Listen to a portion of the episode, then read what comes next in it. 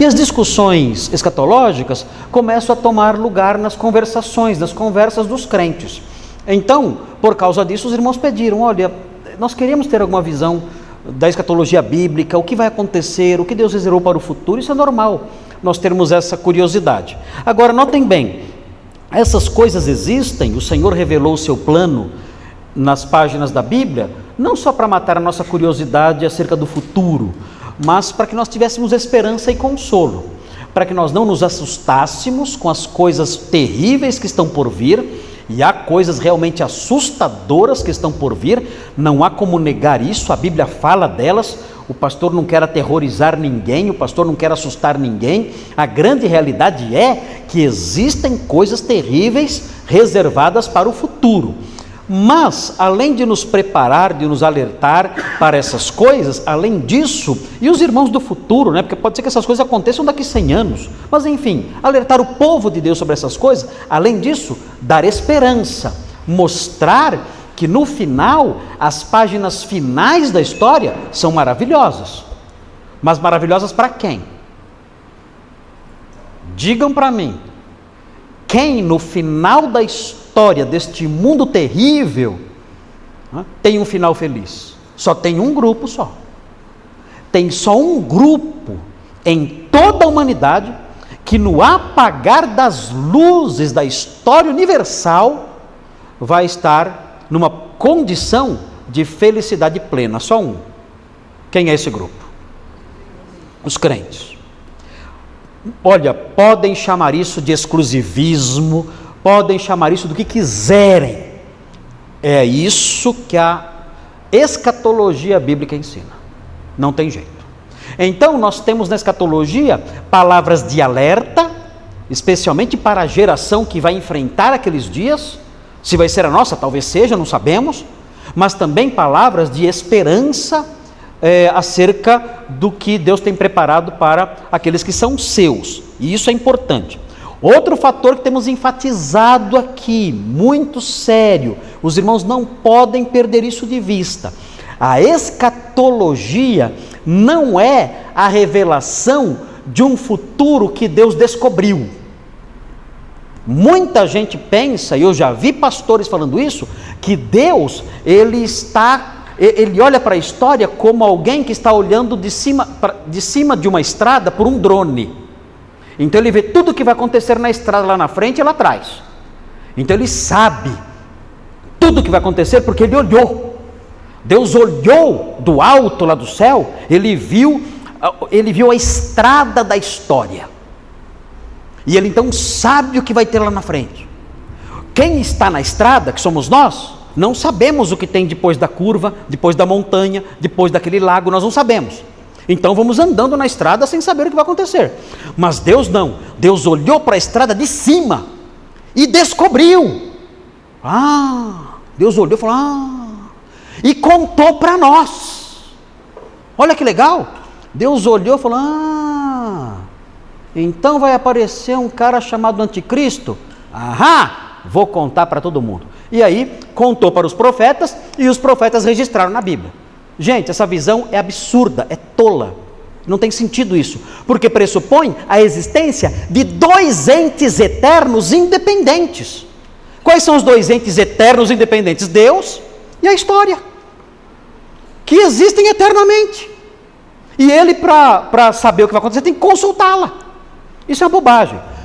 A escatologia não é a revelação do que Deus descobriu.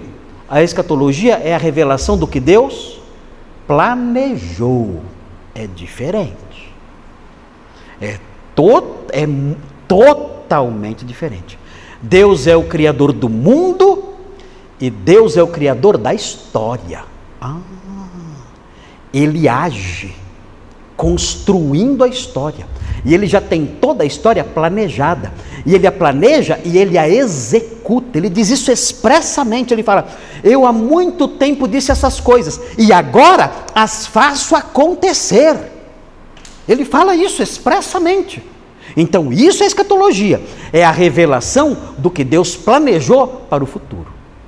Então, cuidado com as visões que há por aí que reduzem Deus a um pesquisador, um pesquisador cósmico que vai lá e descobre e conta para nós. Isso é bobagem, isso é até blasfêmia. Isso é quase que um hinduísmo. Porque a história está lá, sabe-se lá de onde ela veio, sabe-se lá quem colocou a história lá. Quem colocou a estrada da história, ninguém sabe quem foi. Simplesmente está lá. E ele a consulta e conta para gente. Bobagem, blasfêmia, até é, chega às raias da heresia, isso aí. Não, Deus construiu a estrada chamada história. Ele colocou cada curva, cada lombada, cada sinal, cada placa. Ele construiu, ele planejou, ele tem um projeto da história. E ele vai executando isso no tempo e no espaço. Então, nada o pega de surpresa, porque tudo está planejado. Ah, mas aí dá muito problema que tem, tem o mal, tem o sofrimento. Não sei. Isso é, a mente dele é insondável. Mas o que sabemos é que ele é o autor de tudo. E no seu plano existem dias maus e existem dias lindos. Tudo isso parte do seu plano. Você pode focalizar os dias maus e falar assim: nossa, que plano horrível. Mas você pode uh, focalizar os dias bons e dizer: nossa, que plano maravilhoso. Ou você pode olhar tudo e dizer: olha, existem, existem nesse quadro que Deus pintou, existem cores cinzentas e existem cores vivas e lindas. E todas elas juntas no mesmo quadro fazem uma verdadeira obra de uma obra de arte, que mostra a sabedoria, a inteligência do do pintor. Então é assim que temos que fazer. Eu não posso focalizar, eu não posso chegar no quadro e ficar olhando para aquelas partes, aquelas partes feias, aquelas partes cinzentas. E também não posso olhar no quadro só as partes bonitinhas, de azul, rosa, vermelhinho, amarelinho, não. Eu tenho que me afastar e olhar o todo. E eu vejo então o quadro inteiro. E eu digo, meu Deus, que quadro maravilhoso. Que quadro bem feito, que sabedoria, que talento esse pintor teve ao compor essa gravura tão linda nas mais variadas cores. É assim que nós olhamos o quadro. Então agora nós estamos olhando cada pedacinho do quadro, né? Mas no final temos que olhar tudo e dizer: olha que quadro maravilhoso que Deus é, pintou, que se chama futuro. Muito bem, nós vimos uma cor bonita do quadro que se chama arrebatamento da igreja. É a cor bonita, né? Todo mundo querendo ser arrebatado. Né? Ressurreição, nós vimos. Todo mundo, ah, eu, eu, nossa, vai ser maravilhoso quando eu ressuscitar num corpo glorioso. Olha que cores lindas, né? O corpo glorificado, um corpo transformado, isso é maravilhoso. E nós sonhamos com isso, né? com, esse, com, com esse dia em que o Senhor chamará dos céus aqueles que são seus, e nós seremos arrebatados, estaremos para sempre com Ele, como fala Paulo em 1 Timóteo 4, e os mortos em Cristo ressuscitarão, e todos nós, com o corpo transformado, subiremos para estar com Ele para sempre. E falamos das, das posições escatológicas distintas que falam sobre isso, mas as duas posições, tanto pré-tribulacionismo, que vocês já sabem o que é, como pós-tribulacionismo, vocês já sabem o que é também, são posições que destacam a, a, esse evento, a beleza dele. É um lindo evento. E nós aguardamos isso, esse dia, em que estaremos com o Senhor com a nossa salvação completa. Como, como assim a salvação completa? por, por uma razão simples: quando eu morrer, eu vou para o céu. Mas a minha salvação estará completa? Não. Não, não. Por quê? Porque o meu corpo estará onde? No cemitério, sei lá onde. Na barriga de algum, de algum peixe. Se eu morrer no mar. Sei lá onde vai estar meu corpo. Mas ele vai estar destruído. E eu, eu eu sou isso aqui também. Ó. Eu sou isso aqui. Ó. Eu não sou só uma alma. Eu não sou só um espírito. Eu sou isso aqui. Eu sou um espírito com um corpo. É isso que eu sou. Eu sou um corpo que tem uma alma. E eu sou uma alma que tem um corpo. Eu sou as duas coisas. Eu não sou só uma alma e não sou só um corpo. E Jesus salvou o que em mim? Tudo. Então, quando a minha alma estiver no céu, eu estarei totalmente salvo? Ainda não. Falta um pedação. Né? No meu caso, um pedacinho, né? Que sou baixinho. Né? Então, falta o meu corpo. Na ressurreição, a salvação então será completa. Na ressurreição, alma e corpo totalmente resgatados do pecado, da, da influência do pecado, da presença do pecado, do impacto do pecado, tudo isso livre, livre disso tudo. Essa é a salvação plena que Jesus obteve por nós. Bom, essa parte são as cores bonitas do quadro. Agora vamos olhar uma cor que não é tão bonita. O que está reservado para o futuro, segundo a nossa visão, para depois do arrebatamento, e segundo a outra visão, para antes do arrebatamento a grande tribulação. Isso aí, irmãos, olha, esse período da escatologia é simplesmente aterrador. É assustador esse período. Porque nunca, em toda a história da humanidade, nunca houve um período tão turbulento, um período tão devastador, um período tão desgraçante como esse, e nunca haverá. Quem está falando aqui? Não sabe? Tenta pegar mais em cima. Tá meio Ok. Ah, não existe, de acordo com o ensino de Jesus, nem existirá um período como esse. É um período que é descrito pelos profetas do Antigo Testamento ah, por meio de figuras monstruosas, por meio de feras assustadoras, porque nunca vai haver nada igual, nunca. Se você quiser ver o que vai acontecer na tribulação, você tem que ler os capítulos 6 a 19 do Apocalipse, porque a maior parte do Apocalipse trata desse tema. Ah, eu quero saber o que vai acontecer durante a grande tribulação. Simples. Leia os capítulos 6 até o 19 do Apocalipse. Lá existe a descrição de como será a grande tribulação. Ah, mas tem muitos símbolos confusos. Tem, mas dá para entender. Porque os símbolos existem para transmitir alguma coisa. O que simboliza um cavaleiro chamado morte?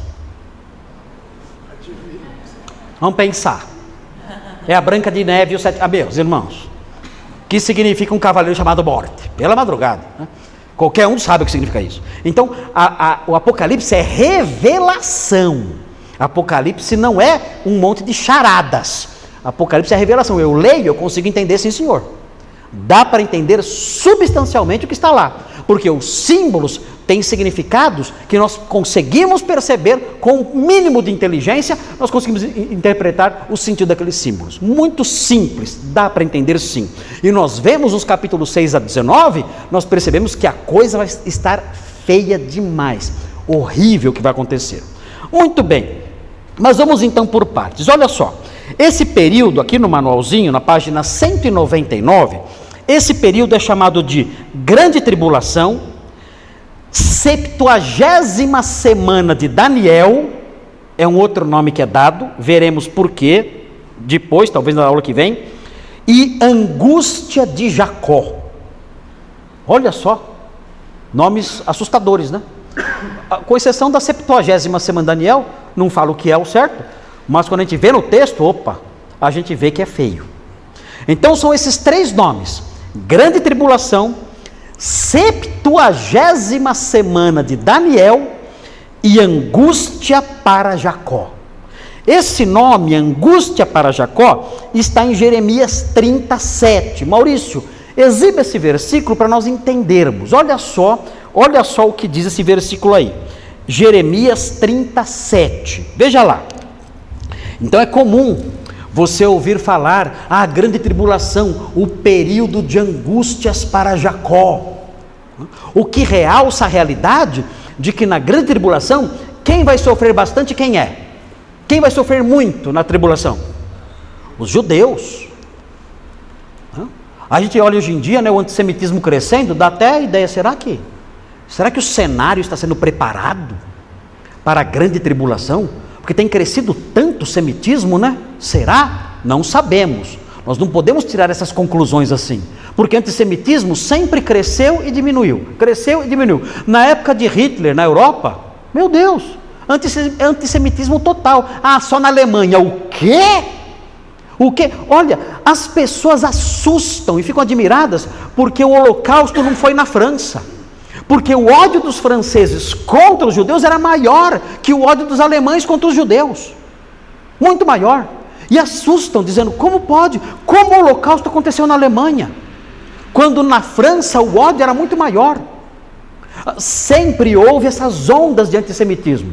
O João Mota sabe, na Península Ibérica, ah, os, os os de fé, a perseguição contra os judeus em Portugal, muitos fugindo para o Brasil, muitos não tendo, muitos fugindo para o Marrocos. Já imaginou? Judeu fugindo para o Marrocos, porque o Marrocos era mais seguro do que Portugal. Então sempre teve essas ondas de, de antissemitismo. Não dá então para você falar, ah, essa onda de semitismo agora é evidência de que o anticristo está chegando, a tribulação está chegando. Não é, nós não sabemos. Sempre teve ondas assim, sempre. Então não dá para tirar essas conclusões. Cuidado com essas conclusões. Pode ser? Pode. É? Não sabemos. Ok? Mas sempre existiu. Uma coisa é certa: a grande tribulação vai ser um período de sofrimento muito grande para o mundo todo. Mas as pessoas perseguidas pelos incrédulos serão os que crerem em Cristo, serão muito perseguidos e mortos, e os judeus. O diabo vai querer acabar com esses dois grupos: os judeus, crentes ou incrédulos, não interessa, e os crentes. Não importa se é gentil ou se não é. Os incré... O anticristo vai querer acabar com esses dois grupos. Ok? Muito bem, vamos ver aí Jeremias 37. Olha o que fala. Olha só. Ah, que grande é aquele dia, e não há outro semelhante é tempo de angústia para Jacó. Ele, porém, será livre dela. Então, olha só esse versículo, fala ali de um dia, aqui não é um dia de 24 horas, aqui é um período, tanto que fala que é tempo de angústia para Jacó. Quando fala dia, a palavra dia pode significar um período. O dia da ira, o dia do Senhor. Muitas vezes essas expressões significam um período.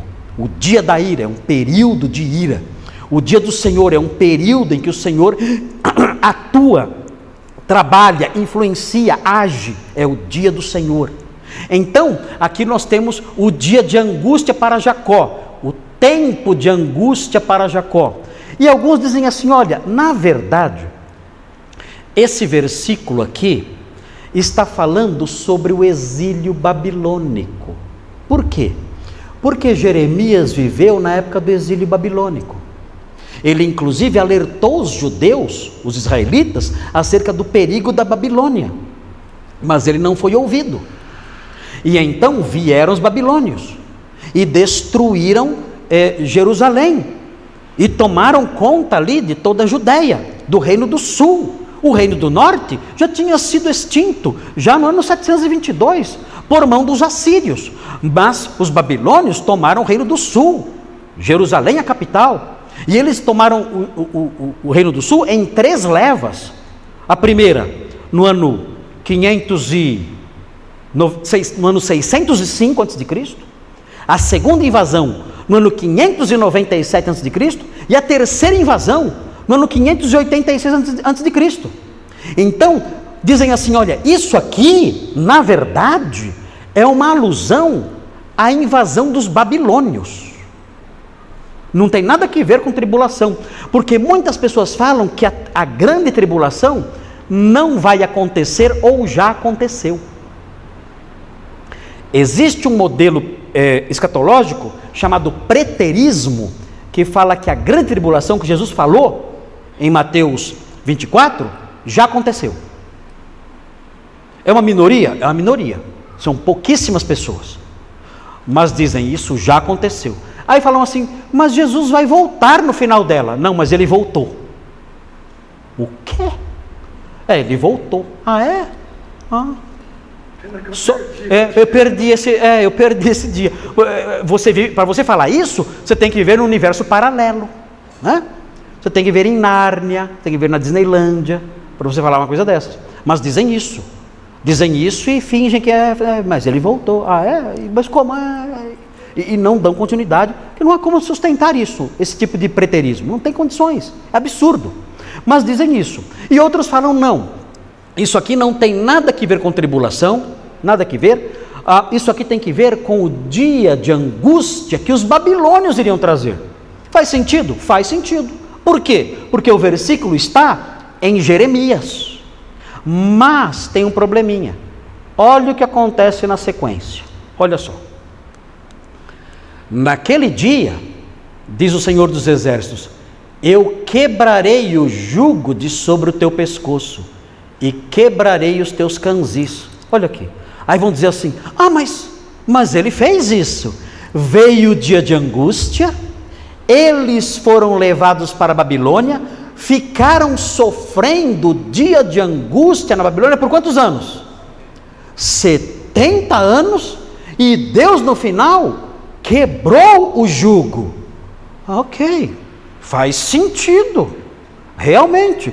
Parece que esse versículo se refere realmente a algo que já passou, ao período do exílio babilônico e da restauração de Deus quando trouxe o povo de volta para a terra. Qual o problema? Vamos continuar a leitura. E nunca mais estrangeiros farão escravo este povo. Opa! Opa! Melou tudo agora. Por quê? Porque depois dos babilônios, o povo judeu foi feito escravo. Meu Deus, meu Deus. Império Persa, Império Grego, Império Romano. Depois do Império Romano foram espalhados pelas nações, foram feitos escravos por um monte de gente, perseguidos no mundo inteiro, foram oprimidos e até hoje são. Quando então essa parte aqui se cumpriu? Quando? Quando na história essa parte aqui, ó, e nunca mais estrangeiros farão escravo este povo. Quando isso se cumpriu na história? Quando? Nunca. Nunca. Então, nós aguardamos o dia em que isso aqui vai acontecer. Vai acontecer um tempo de angústia para Jacó, é a grande tribulação, tudo indica que é a grande tribulação vai vir o livramento de Deus, quebrarei o seu jugo, e haverá então ah, um, uma, uma, o estabelecimento de uma condição definitiva. Eles nunca mais serão escravos. E olha só, e vão se converter. Todo o povo, olha o que diz: que servirá o Senhor seu Deus, como também a Davi, seu rei que lhe levantarei. O quê? Eu vou salvar esse povo depois da tribulação. E esse povo vai me servir e eu vou colocar o rei Davi para governá-lo. Quando isso se cumpriu? Nunca. Então nós aguardamos que isso um dia vai se cumprir. Muito bem. Vamos então agora seguir em frente no manualzinho. Todo mundo entendeu isso até aqui? Vivian? Pastor, ali na 7 está falando assim, ele, porém, será livre dela. Faz associação, esse ele, porém, é quê? Ele livre da angústia. Ok? Ah, que. Ele e o povo. Jacó aqui, ó, é o povo de Israel. Esse povo, representado por Jacó, será livre da angústia. Da angústia, da tribulação. É, do tempo de angústia, desse período de desespero. O, porque o Senhor vai quebrar o seu jugo. Vai destruir o. O que significa quebrar o jugo? Quebrar a opressão. A opressão vai cessar. Ok? Muito bem. Agora, mais alguma pergunta sobre o que foi dito? Então, isso aí está reservado para o amanhã. É, é feio? É feio. É bonito? É lindo. É feio porque tem tribulação, mas é lindo por quê? Porque Jesus vai libertá-los. A Bíblia fala assim: eles verão aquele a quem traspassaram e chorarão, vão se converter. Romanos 11 fala que ah, todo Israel será salvo, porque virá de Sião o libertador que apartará de Jacó as iniquidades. O que significa isso? Ele vai perdoar, porque vão crer nele. Quando virem, vão dizer: o que, que vão dizer? Jesus falou que vão dizer: Vocês não me verão mais, até que digais. O que eles vão dizer? Bendito que venha em nome do Senhor. É a conversão nacional. Então, isso aqui está falando disso, ó.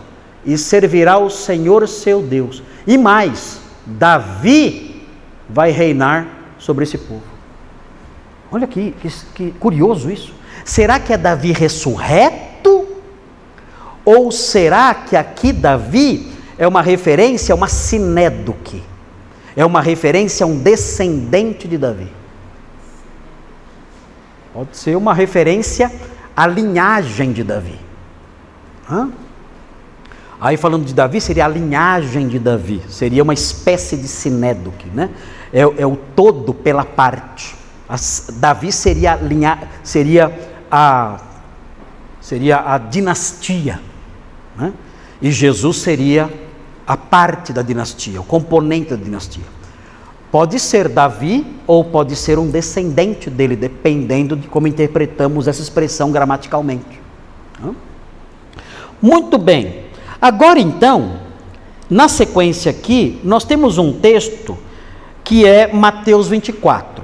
Esse texto é Jesus falando sobre a grande tribulação. Vamos então abrir em Mateus 24 e ver o que Jesus fala sobre a grande tribulação. Vamos então olhar lá, Mateus 24. Muita gente faz uma confusão enorme nesse texto, mas ele não é difícil de entender. Nós vamos entendê-lo agora nos seus detalhes com, com facilidade. Muito bem. Olha só, prestem atenção aqui no comecinho de Mateus 24, para vocês saberem por que Jesus pronunciou esse sermão. Mateus 24 é um dos grandes sermões de Mateus. Quais são os outros? São três. Quais são os outros dois? Tem o sermão do monte, qual é o outro? Sermão profético, Mateus 13. Então nós temos três grandes sermões em Mateus. Esse é o terceiro, enorme esse sermão. E olha só por que Jesus pregou esse sermão. Olha só. Tendo Jesus saído do templo, ia se retirando quando aproximaram-se dele os seus discípulos para lhe mostrar as construções do templo. Quem já foi em Jerusalém sabe, viu ali as ruínas e fica realmente impressionado. O templo é uma construção magnífica, até para os padrões de hoje. Porque Herodes, ele, ele aterrou, é, é, é impressionante. Ele fez uma plataforma em cima do Monte Moriá. Ele, ele, o que ele fez? Ele fez um platô em cima do Monte Moriá, ele mudou a topografia da cidade. Já imaginou isso? Ele fez um platô e ele fez muros de arrimo para segurarem o aterro. E a coisa é tão boa que dura até hoje. Sabe o que sobrou do templo? Os muros de arrimo. Você sabe o que é o muro das lamentações? É o muro de arrimo. E pode chover à vontade, não desaba. Não desaba. É impressionante. São pedras gigantescas segurando aquele platô. E é um platô gigante. Ele é maior do que o Fórum Romano. É imenso, é imenso, é imenso. A vida social todinha de Jerusalém acontecia lá, porque o espaço é enorme. Vários shopping centers cabem lá dentro. Inclusive os judeus têm um projeto de fazer um templo que funciona até como shopping center e centro de convenções. Eles têm um projeto para fazer isso lá, se algum dia os muçulmanos deixarem. Vão deixar? Pode chorar à vontade que não vai sair do papel. Né? Tá, vai sair do papel um dia, isso vai. Mas agora, sem chance. Muito bem. Eles então viram as construções do templo e mostraram para Jesus. Ele, porém, lhes disse: Não vedes tudo isto? Em verdade vos digo que não ficará aqui pedra sobre pedra que não seja derribada. O que significa essa expressão de Jesus? Que nem o muro de arrimo ia ficar de pé. É isso? Claro que não. Quando ele fala não vai ficar pedra sobre pedra, significa o quê? Tudo seria destruído. Ah, eu vi uma pedra em cima da outra, Jesus errou. Ah, deixa de ser burro. Brincadeira. Br brincadeira. Isso aqui é uma figura de linguagem. Quando fala pedra sobre pedra, não vai ficar, significa o quê? É uma hipérbole É uma figura de linguagem chamada hipérbole para dizer que o templo seria. Des... Aê! É fácil. Ah, mas tinha uma pedrinha. Ah, eu vi Jesus. Gente do céu, como o brasileiro não sabe interpretar texto? É assustador. Você fala assim para o brasileiro: Ah, eu gosto de melancia. Ele fala assim: O que você tem contra laranja? Eu não tenho nada contra laranja. Eu só falei que não gosto de melancia. Você é um anti, você é um laranjofóbico. Não, não sou. Eu só gosto de melancia. Você, temos que nos unir contra os, os que odeiam as laranjas. Senhor do céu, eu não disse nada disso.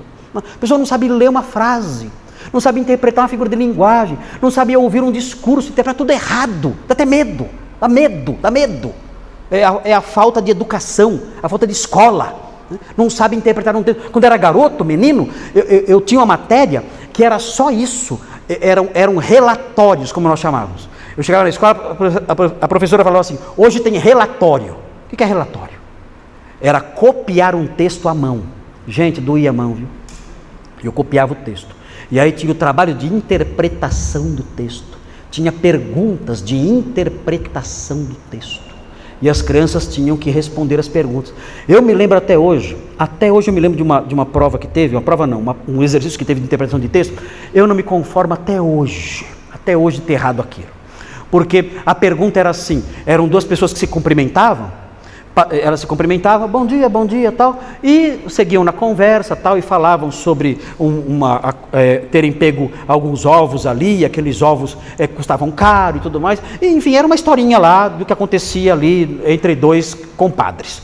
Aí uma das perguntas era assim: como nós podemos deduzir que essa história aconteceu antes do meio-dia?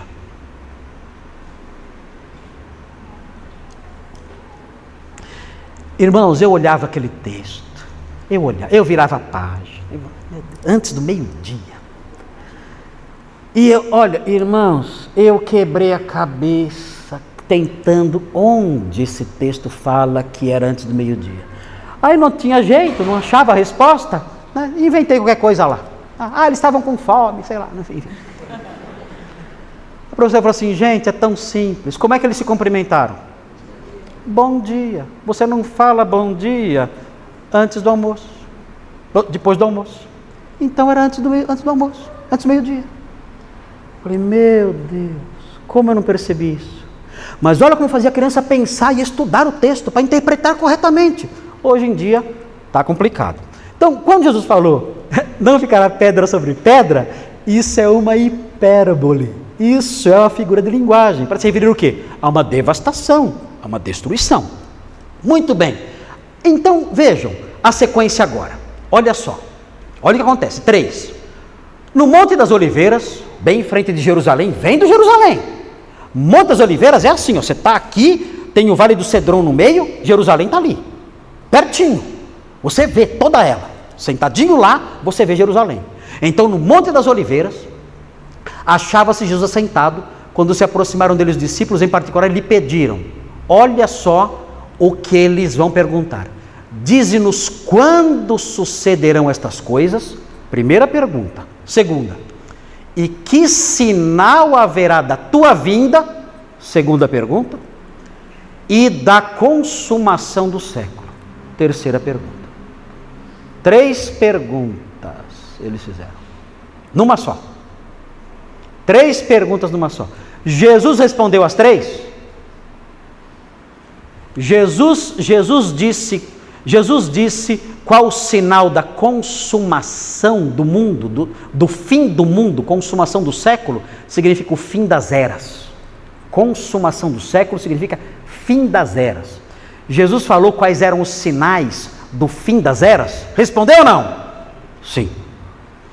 Jesus respondeu qual será o sinal da sua vinda? Respondeu ou não respondeu? Sim ou não? E Jesus respondeu: quando sucederão essas coisas? O que, que ele falou? O dia a hora? Ninguém sabe. A terceira pergunta, que era a mais interessante, né? Conta aí. Não vou contar. Respondeu a terceira, respondeu a segunda, mas não respondeu. A primeira falou que a primeira está guardadinha. Se vai acontecer a terceira a e a segunda, a primeira vai acontecer, é claro. Enfim. Mas note, ele respondeu em que ordem? Teve a primeira, a segunda e a terceira. Em que ordem ele respondeu? Ele respondeu de trás para frente. Ele primeiro respondeu a última, depois respondeu a segunda, depois respondeu a primeira. Vamos ver as respostas? Então vamos. Qual é a terceira? Qual é o sinal da consumação dos séculos? Quais são os sinais de que as eras estão terminando? Que a história está apagando as luzes? Hã? Nossa, olha, estou meio poeta hoje aqui, né? O apagar das luzes da história. Quais são os sinais do apagar das luzes da história? Então tem aqui a resposta vem agora. Olha lá, olha lá. Ele lhes respondeu: Vede que ninguém vos engane. Olha só, porque virão muitos em meu nome. Olha os sinais do fim dos tempos. Virão muitos em meu nome dizendo: Eu sou Cristo, e enganarão a muitos. Não é possível, vou enganar a muitos? Muitos. Eles dirão: Eu sou Cristo. Eis-me aqui. Eu não falei que ia voltar, eu estou aqui. E muitos vão seguir esses homens. Vejam a sequência. Porque virão muitos em meu nome dizendo eu sou Cristo e enganarão muitos. E certamente ouvireis falar de guerras e rumores de guerras. Vede, não vos assusteis, porque é necessário assim acontecer, mas ainda não é o fim. É, isso aqui é só o prato, isso é só como chama quando é a entrada. Isso é só ali, ó, né, o, o, o molhinho. A brusqueta É, escatológica. é, é aquela brusqueta pequenininha, o molhinho, é só o comecinho. É só o aquecer dos motores. Isso aqui não é nada. Isso aqui já tem. Tem ou não tem? Tem- Nós estamos em, nós, nós temos guerras e rumores de guerras. Gente, desde que eu nasci, desde que eu nasci, nós estamos nos últimos tempos. Continue. Porém, isto tudo é o. Ah, não. Por quando se levantará nação contra nação, reino contra reino, e haverá fomes e terremotos em vários lugares. Porém, tudo isto é o princípio das dores. Então, aqui começa já a tomar um contorno diferente. Aqui já sai de um cenário que é comum desde que o mundo é mundo e entra num cenário mais específico. Então sereis atribulados e vos matarão, sereis odiados de todas as nações por causa do meu nome. Isso aqui está falando de uma perseguição cristã mundial. Gente, isso aqui nunca aconteceu. É uma perseguição cristã mundial. No Brasil tem perseguição contra os cristãos? É, mas a gente está aqui numa boa, né? Não tem nenhum guarda lá, lá fora com metralhadora. Nós estamos numa boa aqui. Nós estudamos, trabalhamos, compramos, vendemos, nos reunimos, fazemos nossos cultos, cantamos alto, o vizinho reclama. Sem problema. Temos liberdade aqui. Aqui estamos falando de um ódio mortal, perseguições terríveis. Jesus está respondendo a terceira pergunta. E continua. Nesse tempo, muitos hão de se escandalizar, trair e odiar, e odiar uns aos outros. Levantar-se-ão muitos falsos profetas e enganarão a muitos. E por se multiplicar a iniquidade, o amor se esfriará de quase todos. Aquele, porém, que perseverar até o fim, esse será salvo. Tudo isso, o princípio das dores. Aí vejam. E será pregado este evangelho do reino por todo o mundo, para testemunho de todas as nações. Então virá o fim. Então, note, é assim, muita gente fala assim, olha, é, vamos pregar o evangelho bastante para Jesus voltar logo. Não tem nada a ver. Você não consegue apressar o relógio de Jesus. Não tem como você adiantar o relógio de Jesus. Isso aqui está descrevendo o que vai acontecer. Isso aqui está descrevendo o que já está determinado que vai acontecer. Esse texto está dizendo que nessa época, no começo da tribulação, haverá um despertamento missionário. Esse é o lado bom da tribulação. Durante a grande tribulação haverá um despertar evangelístico de proporções globais. E o mundo inteiro será evangelizado antes que a ira de Deus seja derramada com toda a fúria. É uma espécie de ação salvadora de Deus no finalzinho da história. É, uma, é um derramamento da graça dele de uma forma muito mais abundante antes de derrubar a fúria. Então o que ele faz primeiro? Primeiro, ele derrama a graça dele de um jeito que ele nunca derramou antes. Nunca aconteceu isso. O evangelho ser pregado a todas as nações. Ele primeiro derrama a graça dele de uma forma que ele nunca derramou antes, e depois ele derrama a ira de uma forma como ele nunca derramou antes.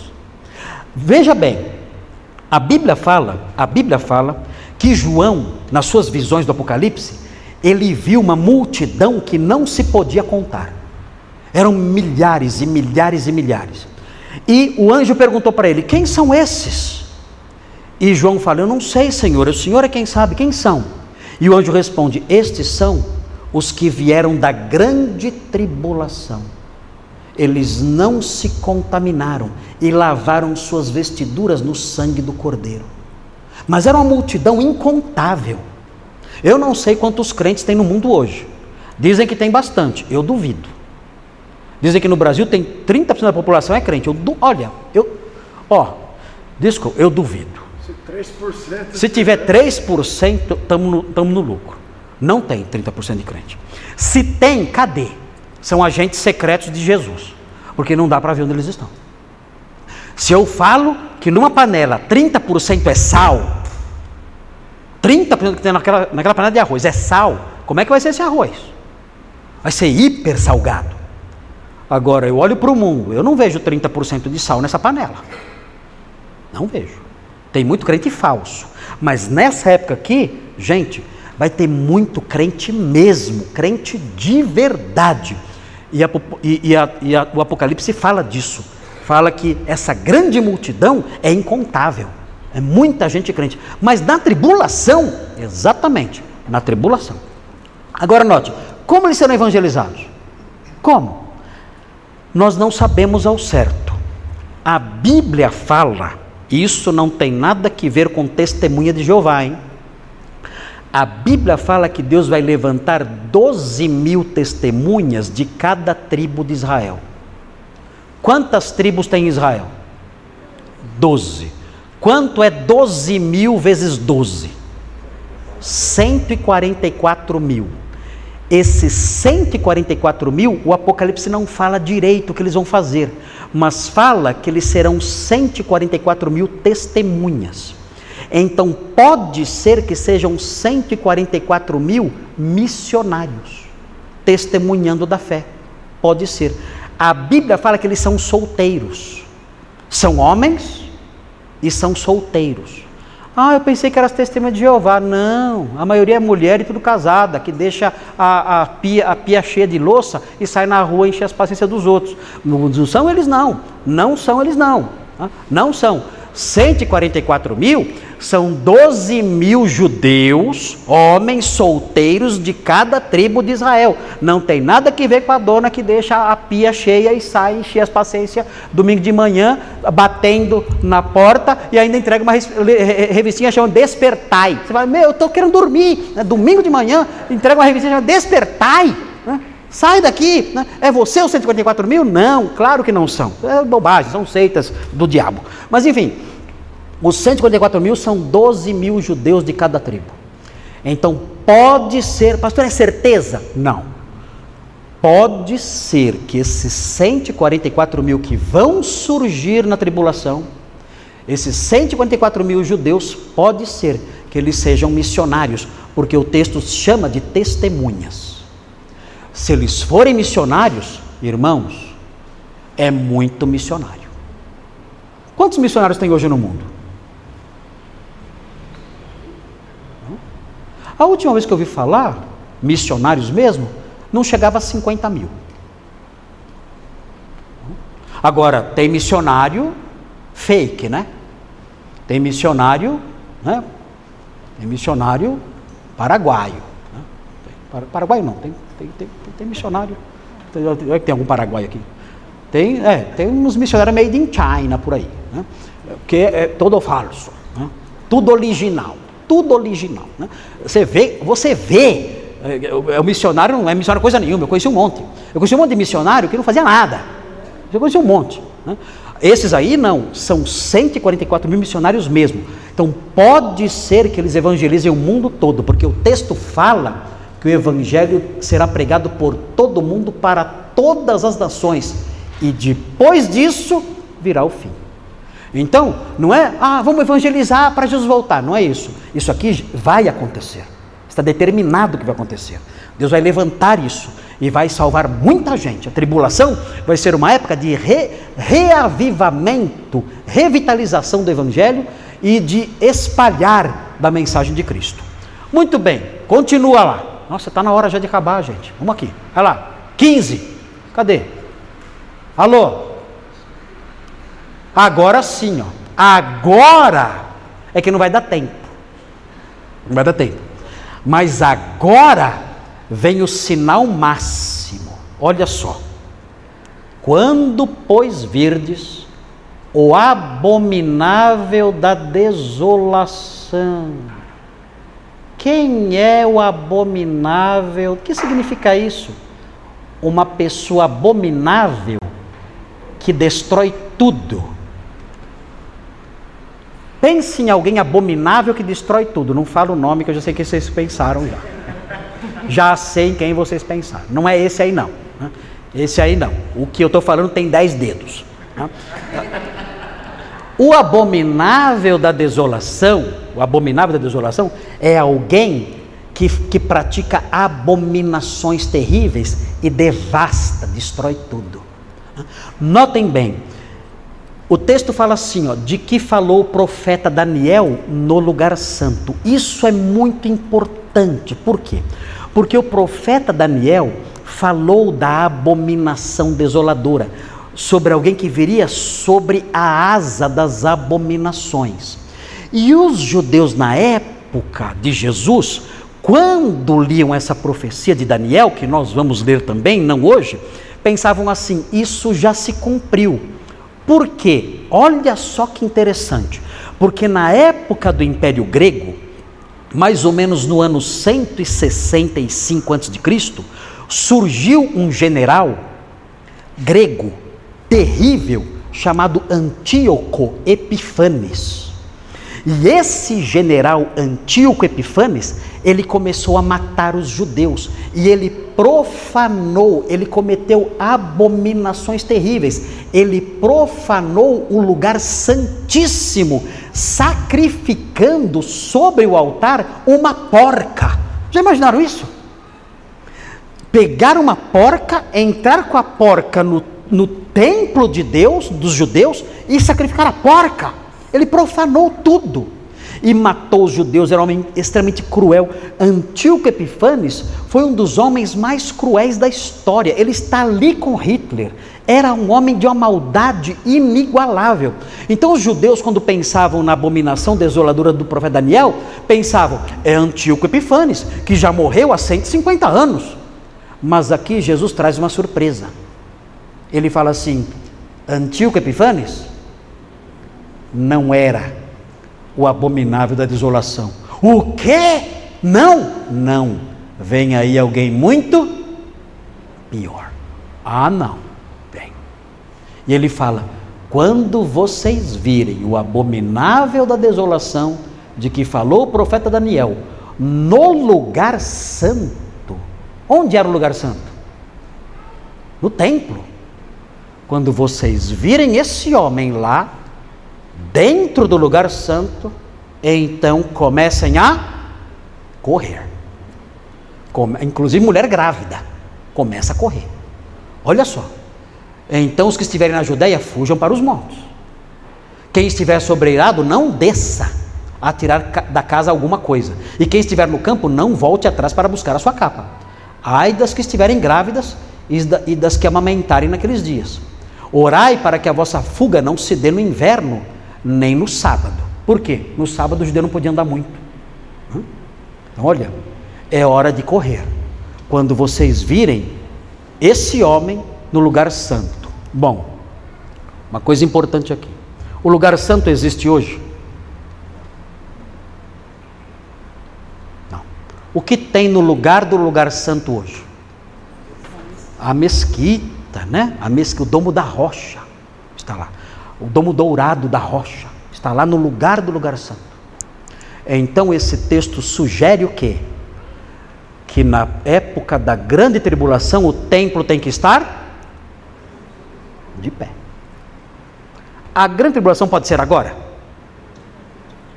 Agora não dá. A grande tribulação é agora. Por quê? Porque para que haja grande tribulação é necessário um templo em Jerusalém. E o abominável da desolação lá dentro, querendo ser adorado. Então, então nós não estamos na tribulação. E mais, o templo vai ser reconstruído. Certeza. Ah, os árabes vão, vão ficar muito bravos. Não sei, não me interessa. Mas o templo será reconstruído. E na grande tribulação, o templo estará de pé. Muito bem. Não dá para continuar, são nove horas e três minutos. Temos que parar aqui. Todo mundo entendeu até aqui? Alguma pergunta? Kevin. Oi? Muitas pessoas disseram que poderia ser uma, o, o, o general Tito, porque o general Tito no ano 70 entrou lá e é, incendiou tudo. Mas nós temos informações adicionais é, nas epístolas de Paulo que nós veremos e o abominável da desolação, ele não estará somente no templo. Ele vai exigir adoração no lugar santo. E o general Tito não fez isso. Olha só, o general Tito destruiu o templo sem querer, ele não queria destruir. Quando você lê a, a história dos as guerras dos judeus de Flávio Josefo, você vê que o general Tito não queria destruir e nem profanar o templo. Nada disso entrou tentando salvar o incêndio. Ex, ex, olha o que o pastor Thomas falou. Exatamente isso aqui. Ele entrou lá desesperado tentando salvar o templo do incêndio. Mas um soldado jogou uma tocha. Quando ele viu, ele tentou evitar. Mas quando ele percebeu que o fogo se espalhou muito depressa, então ele deixou. E aí queimaram tudo. Mas ele ficou lá dentro, eu quero ser adorado agora, de jeito nenhum. O general Tito foi extremamente respeitoso. Acredite se quiser. Quem, quem fez o mal para os judeus no ano 70 não foi o general Tito, foram os próprios líderes judaicos. Simão de Giora, que era o líder mais sangrento dos judeus, ele matava os judeus dentro da cidade. E o general Tito dizendo: rendam-se para que vocês vivam. E eles não se rendiam e eles se matavam lá dentro. Havia três facções dentro do, da cidade, e se matando entre si e se devorando, literalmente comendo criança dentro, dentro da cidade, se matando ali e, e não atendiam aos apelos do general Tito. Ah, quando o general Tito entrou, ele, ele salvou o remanescente que havia lá, não conseguiu evitar o incêndio e também nunca exigiu adoração. Isso aqui já é diferente. Esse homem é outra coisa. Não, isso foi o general, isso foi o imperador Adriano. O imperador Adriano, isso é, deixa eu ver. 135, dá quanto tempo depois? De 70 para 135? 60 anos depois, o general, o general não, o imperador Adriano, quando houve uma outra revolta de um judeu chamado Simão Bar Kokhba, aí ele interferiu. Ele interferiu, matou Simão Bar e transformou Jerusalém numa outra cidade. Ele mudou o nome dela para Elia Capitolina. Se tornou o nome de Jerusalém. E colocou é, imagens de deuses pagãos em toda Jerusalém, não só no templo, em tudo, e transformou Jerusalém numa cidade pagã. E mudou o nome de Judéia para, quem sabe? Palestina que é o que Palestina? Vem dos filisteus. Então, é por isso que, o, que, nós que somos crentes, a gente não fala Palestina, a gente fala Israel. Que dizer Palestina é dizer que a terra é dos filisteus e não é a terra de Israel. Então nunca fale Palestina. Fale Israel, que Palestina foi o nome pagão que Adriano deu à terra, dizendo que a terra era dos filisteus e não dos judeus. E a terra não é dos filisteus, dos filistines, dos palestinos. A terra é dos israelitas, porque Deus deu para eles. Então nunca use a palavra Palestina. Nós usamos a palavra Israel. É certo. Quem trouxe a palavra Palestina foi Adriano. Mudou o nome da cidade, mudou o nome do, do país e paganizou tudo. Mas isso foi é, muito tempo, no ano 135, muito tempo depois. Tá? Então não dá para ser. Esse homem vai surgir ainda. O anticristo vai aparecer. Tá bom? Quanta coisa, né? Muita coisa, mas é legal, não é? É super legal. Eu gosto muito. E na semana que vem, nós vamos ter mais informações. Não percam. São tantas emoções, como falava o Roberto Carlos, né? são tantas emoções. Então nós vamos aprender mais, vamos, vamos ver o que vai acontecer. Tem muita coisa ainda e tem outros textos ainda para aprender. É muita coisa bacana. Então, nós vamos aprender bastante. Vocês vão ver como a escatologia é, é linda, maravilhosa de se aprender. Vamos fazer oração para terminar? Semana que vem a gente continua. Senhor Deus, muito obrigado por essas coisas que aprendemos maravilhosas. E obrigado porque vemos nisso tudo a Sua mão, que levanta o mal e o destrói e que traz redenção para o seu povo nos momentos mais terríveis, ó Deus, de aperto. Obrigado porque a escatologia nos ensina isso, que o Senhor está no controle de tudo. Quando o mal se levanta, sabemos que o Senhor está no controle. Quando o mal parece dominar tudo, sabemos que o Senhor está no controle. Quando os perversos governam e fazem atrocidades terríveis contra o seu povo, sabemos que o Senhor está no controle assim como o Senhor estará no controle no dia em que todas as coisas forem restauradas e a justiça reinar para sempre na pessoa do seu filho, que governará com cetro de ferro. Muito obrigado por essas coisas, por essas lições maravilhosas e que elas aqueçam o nosso coração, nos deixam de esperança. Obrigado por cada irmão que veio aqui nesta noite, leva-o em segurança para a sua casa ah, e que encontrem os seus queridos em paz, suas coisas em ordem e que o Senhor nos reúna novamente na próxima oportunidade para aprendermos mais da Sua palavra. Pedimos isso em nome de Jesus. Amém.